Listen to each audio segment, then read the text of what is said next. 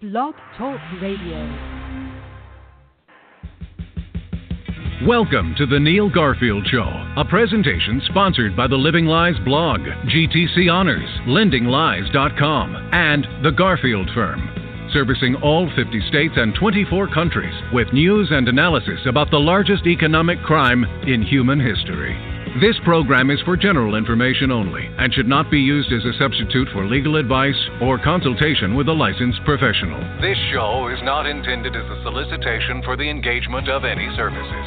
And now, presenting world renowned author, trial lawyer, CLE lecturer, and court approved expert witness on securitization of debt, Neil Garfield. What is going on? Homeowners are losing because they can't find a lawyer willing to take their case.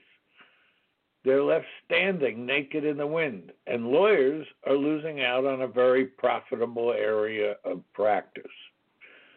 Hi, this is Neil Garfield on blogtalkradio.com this 11th day of March 2021. I'm broadcasting live from Duval County, Florida. We are talking about the most serious subject relating to these illegal foreclosures the ability to hire an attorney. Mortgages are very complex instruments, and securitization claims make it even worse. 65% of those who persist to the end in litigation succeed as long as they remain focused on the evidentiary requirements for proving the existence of the loan account, the ownership and authority over the debt. Existence, ownership, and authority. You might think the debt exists, so you might be afraid to ask for evidence supporting the existence of the debt. But I will tell you that, in my experience, no such evidence ever appeared, no matter how hard I pressed for it, and no matter how hard the judge pressed for it. And I will tell you that most lawyers who are unafraid to test every aspect of the case against their client homeowner, those lawyers are successful most of the time. No guarantees when you go to court, by the way, no matter what you think is right or wrong. The problem, as most people have come to realize, is that finding a lawyer willing to accept the engagement is getting harder and harder. Foreclosure defense attorneys are now literally an endangered species. 65%, sometimes as high as 80%, is a great statistic for many trial lawyers who like to have a track record of winning. And there are plenty of homeowners who have sufficient cash resources to pay for an attorney. So, why is it so hard to find a lawyer willing to take the case? Where are the lawyers who once flooded the marketplace offering foreclosure defense services?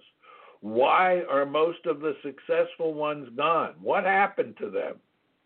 In 2008, I presented my first Garfield Continuum seminar out in Santa Monica, California, and around 150 lawyers from all over the country showed up, paying about $1,000 each for entry into the seminar.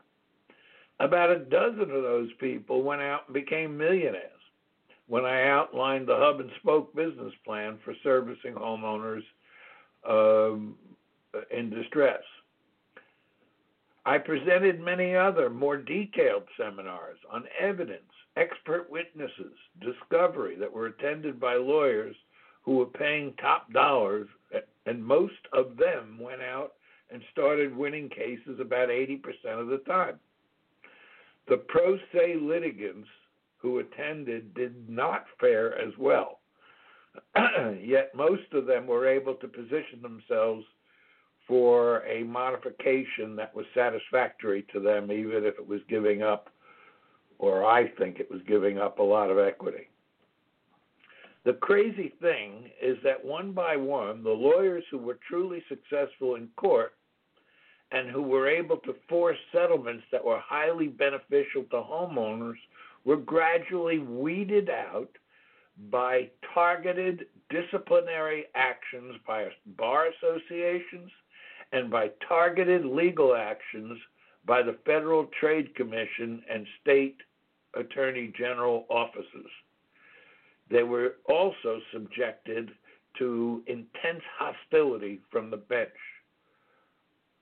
Many of those lawyers are gone now, and most uh, other lawyers are afraid to take such cases because they know they will be targeted by unwarranted disciplinary actions, unwarranted punishment, or overextended civil actions brought by the FTC and the state AGs against so called re- uh, foreclosure rescue schemes.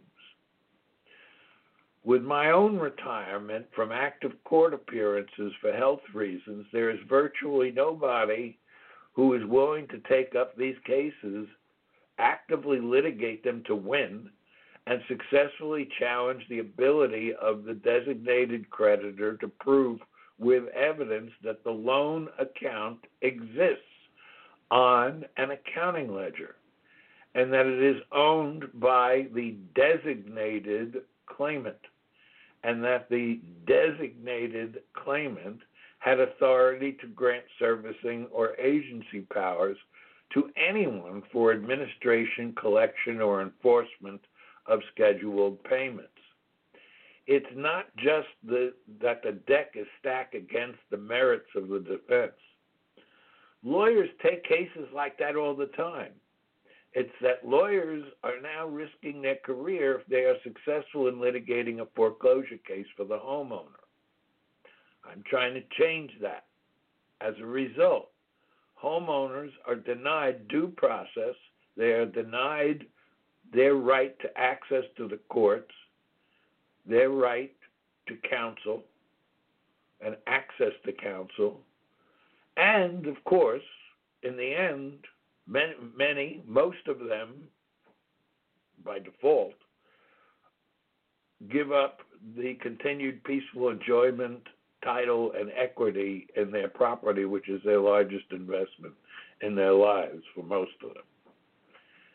They and their lawyers are forced into doing modifications, if they're lucky, instead of litigating the case to a successful conclusion. Sometimes they're they're even forced to accept cash for keys,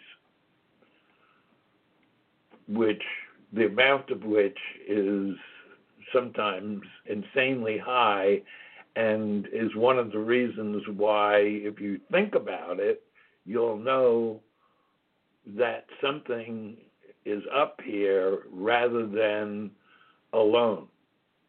because why would a homeowner be paid twenty-five thousand dollars, thirty-five thousand, fifty thousand, simply to give up the keys to the house and allow the foreclosure to continue?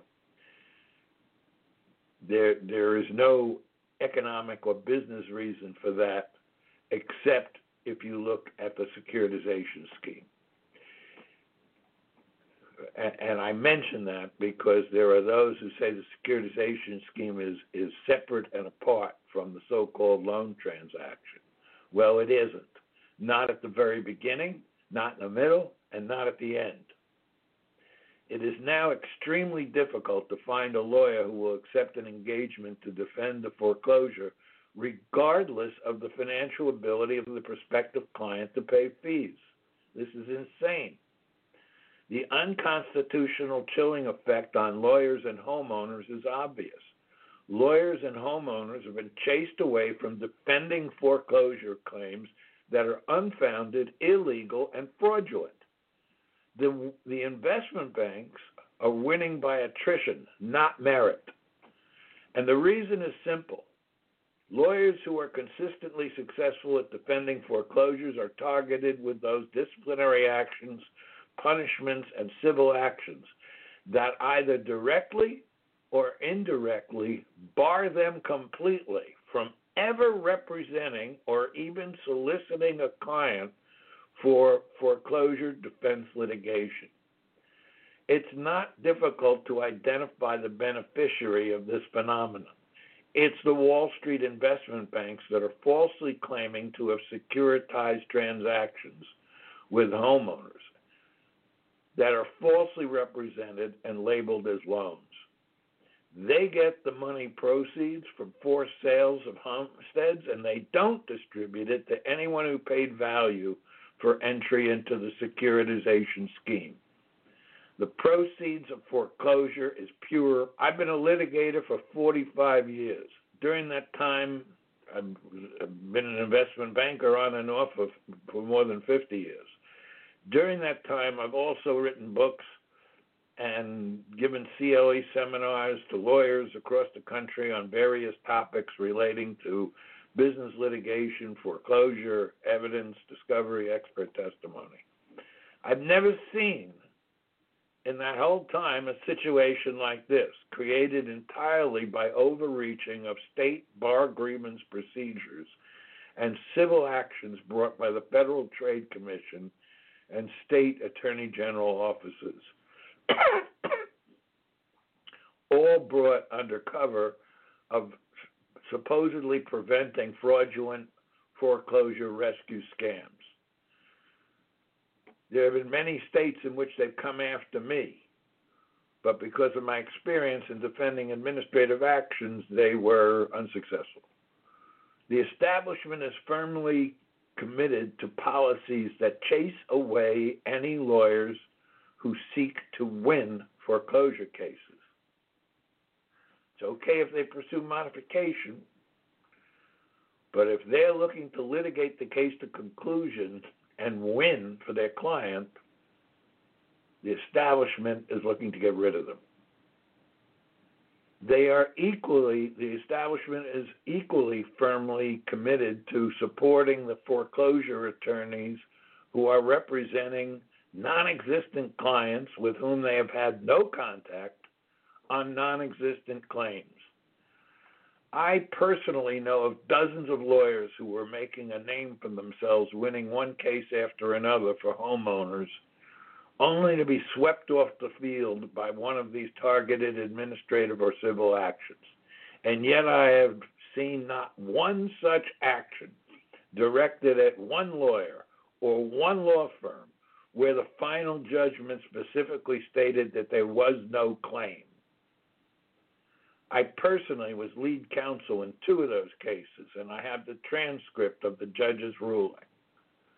We have had a 50 state settlement in which there was either a direct or tacit admission that the documents being used were fake, forged, and contained false information, even though they were recorded.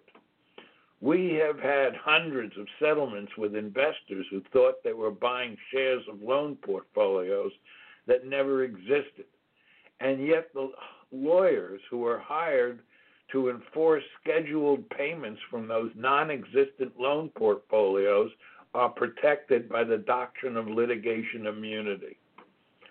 But when some lawyer starts winning cases on mostly the same premises as the as the investor lawsuit, challenging the very nature of the transaction that is presented by investment banks, he or she finds themselves in a maelstrom of threats, warnings, disciplinary charges, punishments that far exceed anything relevant to their supposed offense and they face threats from the bench because the trial judge is unaware that the entire foreclosure scheme is a ruse. Those lawyers are the heroes of the judicial system. They took on the defense of homeowners who were bewildered, a deer caught in the headlights, bewildered by what happened to their huge and frequently only investment. Many foreclosure defense lawyers racked up multiple victories, not only in trial courts, but in appellate courts. Still, they were treated as some sort of threat to society. Why did all this happen? I call it the asteroid lie. You know, like one of those mo- doomsday movies where an asteroid collides with the Earth. What was the real threat?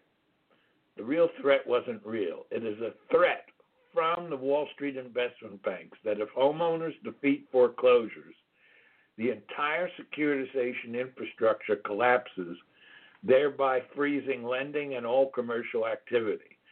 This, they threaten, will end modern civilization. The translation of that is even if the scheme is not legal, it must be maintained or else.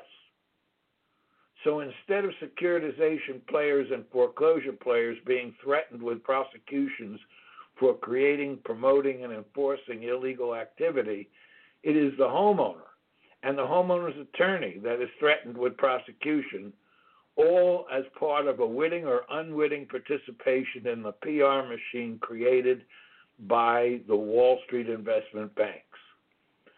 The losers are millions of homeowners denied adequate disclosure as to their rights, denied due process, denied access to courts, denied equal protection, and the same for the foreclosure defense attorneys who simply used their skills in court to defeat the claim because there was no claim.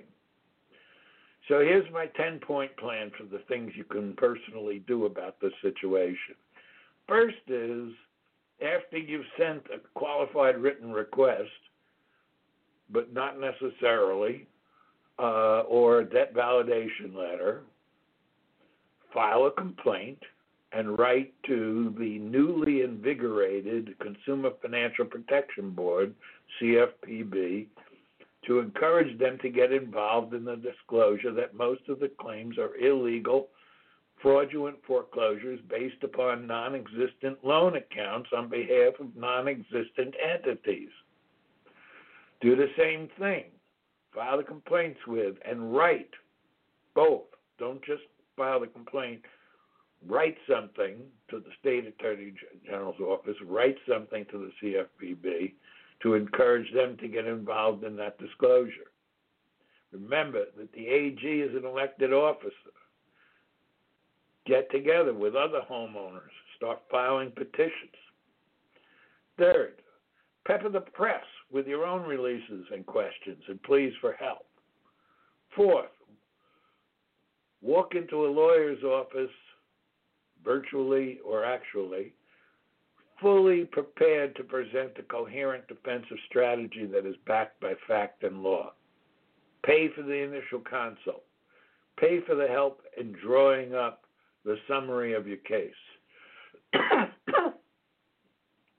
Fifth, don't ask any lawyer to take your case on contingency.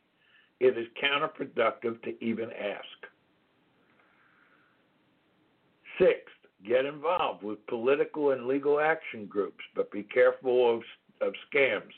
If they're asking for a lot of money up front to join and it isn't a lawyer who is stating that they are licensed in your jurisdiction and that they are going to litigate your case, it's probably it probably is a scam, and that's what some of these laws were designed to prevent. But what I'm saying is that lawyers who do have the right intention are getting swept up with the effort to eliminate those scams. Seventh, get involved in mass joinder efforts against these people and start suing the investment banks and even the individuals in the investment banks. They're the ones who are behind this. Uh, get involved in class action lawsuits. Eighth, if you are pro se, get help even from a lawyer who doesn't think you can win. For example, you don't ask for proof in discovery decide for yourself what is proof, and then ask for that thing specifically, like a wire transfer receipt. If you ask for proof, then they'll offer you whatever they want that says this proves it. Okay? And that leaves you arguing over whether or not they, they, they, they satisfactorily answered your question discovery. So that means that you have to know what you're talking about and not expect the judge to fill in blanks that you create. As the uh, as the lawyer with whom you're consulting sees you progressing in litigation, he or she might take another look and maybe actually file a notice of appearance to represent you. Ninth, always focus on the three elements of every foreclosure case the existence of the loan account at the time of foreclosure, ownership of that account, and the authority as grantor to grant agency or servicing powers over the account by the owner of the loan account receivable, if it exists, which I don't think it does.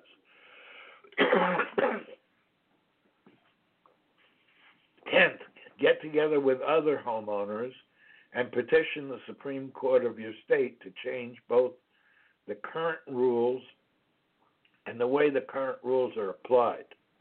The more attention you bring to this, the more likely it is that someone will take another look at their assumptions. If you don't bring attention to it, they have no reason to change. And since we have a few more minutes here, let me give you a, sideshow on. Um, let me tell you something about the way that I analyze documents in foreclosure cases. There are two categories of documents that I look for. You can put whatever label you want on them.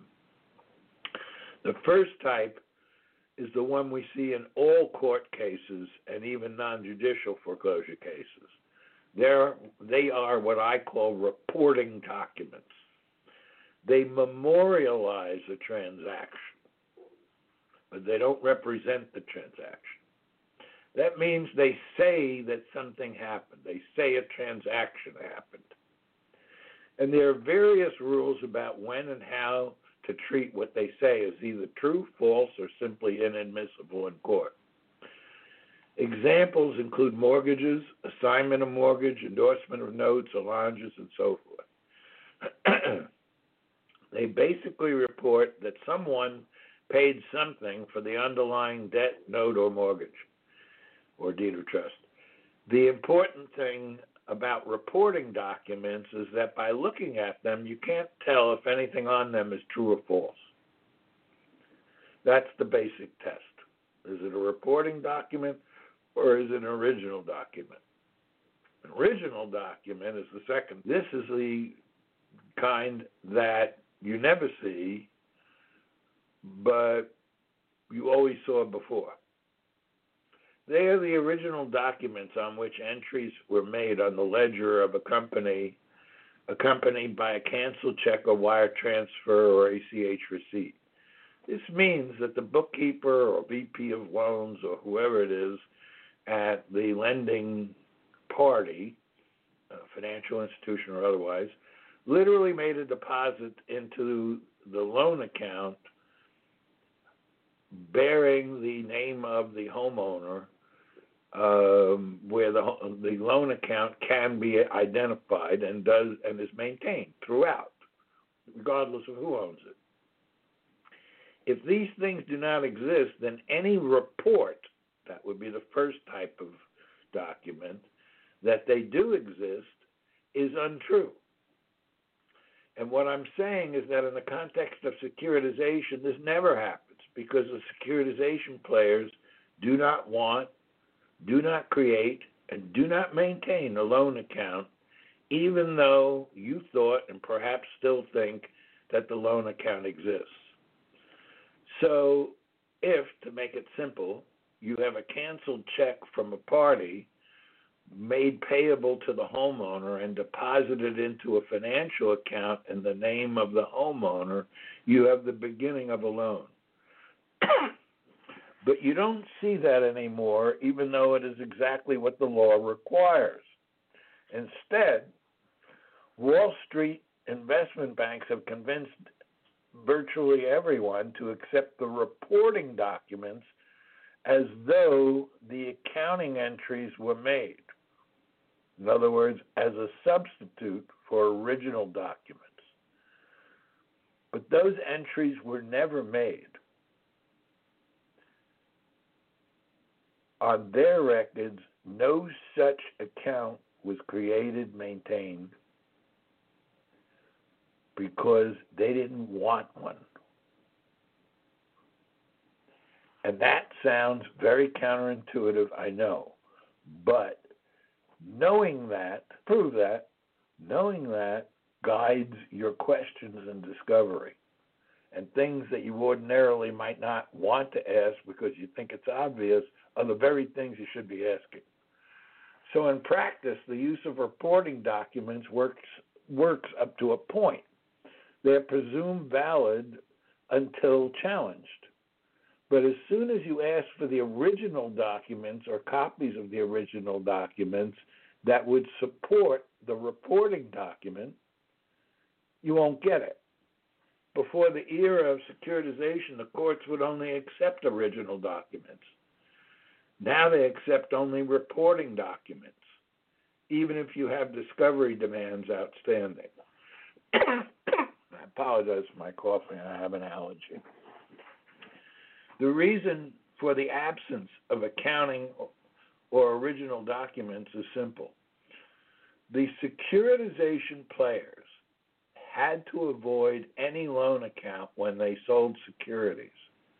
Because if they owned a loan account, they would be accused of selling the same loan over and over again. After all, they received 12 times the amount of any transaction on average with with any homeowner. So how could that be justified if they in fact were selling interest in the loan? In order to be, to avoid any possible prosecution of them criminally or civilly for selling the same thing over and over again to multiple people, they had to create a story where they weren't doing that. And so when you ask for evidence of original documentation of the loan account and various entries that are made in the loan account of the designated creditor, they're not going to be able to give it to you. What they're going to say instead is look at the payment history as reported by the self proclaimed servicer, who, by the way, doesn't do any servicing. What they have is access to yet a third, third and fourth party that are actually doing the collection of payments from homeowners and depositing it into accounts that you know nothing about for the benefit of the investment bank. So instead of selling the loan over and over again, or the, I should say the transaction because it wasn't the loan, they sold securities representing performance data bets on non existent loan accounts as reported as reported in the sole discretion of the investment bank who was operating under the fictitious name of the Remic Trust. Bottom line, you win when you demand the original documents, you lose if you're arguing over the reporting documents. That's it for tonight, folks. Thanks for listening. We'll be back next week with more news, analysis, and commentary. The opinions expressed on The Neil Garfield Show are those of its hosts and should not be ascribed to any other persons or entities. For more information about Neil, the blog, or upcoming seminars, please visit livinglies.me. Give us a call at 954 451 1230 or send an email to neilfgarfield at hotmail.com. Thank you for listening to The Neil Garfield Show. If the information has helped you, consider making a donation by visiting livinglies.me.